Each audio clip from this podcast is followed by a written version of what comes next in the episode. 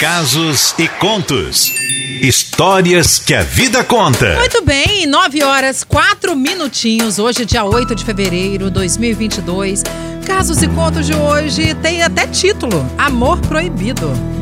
Mas é assim, a ouvinte não quis se identificar, pediu para que eu não identificasse. Podia até chamar ela de Maria, mas que não é o nome verdadeiro dela, tá bom, gente? Simplesmente porque, preste atenção na história, hein? Cleidinha, não quero me identificar, pois sou casada há mais de 22 anos com uma pessoa muito legal, mas ele só pensa em trabalhar. Esquece de me dar carinho, atenção, esquece até de sair comigo como casal, sabe? Na cama, ele quase não me procura mais. Sinto ele cada vez mais distante. Eu imagino que seja a bendita da rotina, né? Casamento é complicado, todo mundo sabe. Cleide, eu já fiz de tudo para mudar essa situação, mas nada. Aí, com tudo isso acontecendo na minha vidinha, né? Bate uma carência que você nem imagina. Bom, acabei me envolvendo com uma pessoa maravilhosa, que me completa em todos os sentidos. Me apaixonei perdidamente por ele. Pois é, Cleide. Como se não bastasse eu estar casada, ele também é comprometido.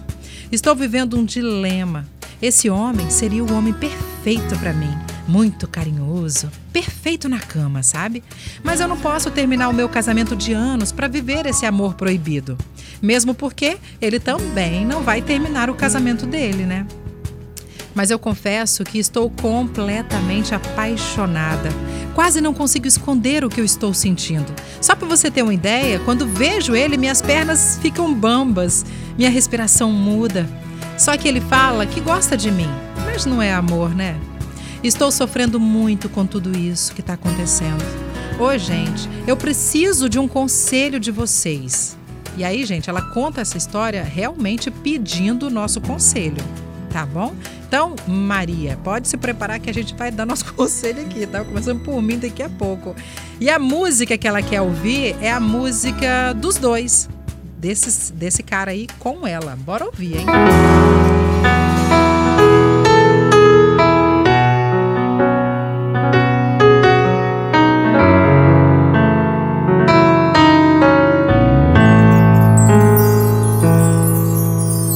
Mesmo que me perguntasse, eu não afirmaria, eu fingiria, eu negaria até a morte eu negaria até o fim.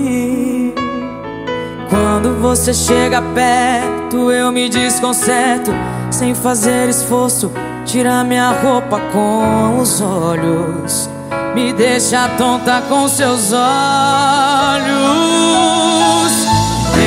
Eu sem querer me apaixonei, não lutei, não amor natural nasceu em mim. Quero você do jeito que quiser, mesmo em segredo eu sou sua mulher. Só você sabe como a gente faz. Essa vontade é o que me tira mais. Quero você do jeito que quiser, mesmo em segredo eu sou sua mulher. Sabe como a gente faz. Um minuto do seu tempo já me satisfaz.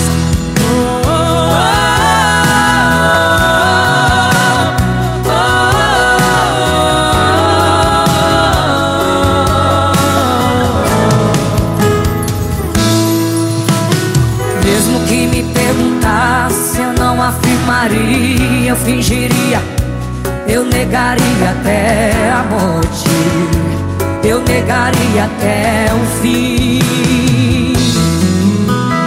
Quando você chega perto, eu me desconcerto sem fazer esforço. Tira minha roupa com os olhos, me deixa tonta com seus olhos. Eu sem querer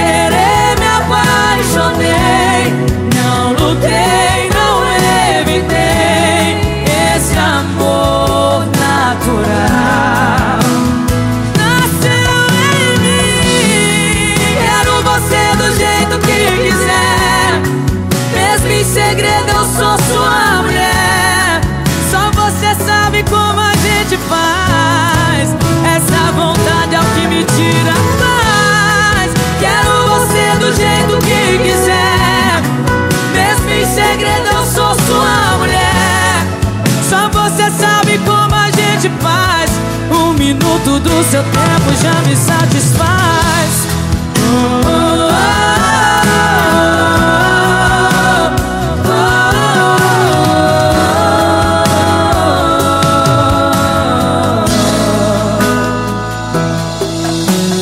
Mesmo que me perguntasse, eu não afirmaria, eu negaria.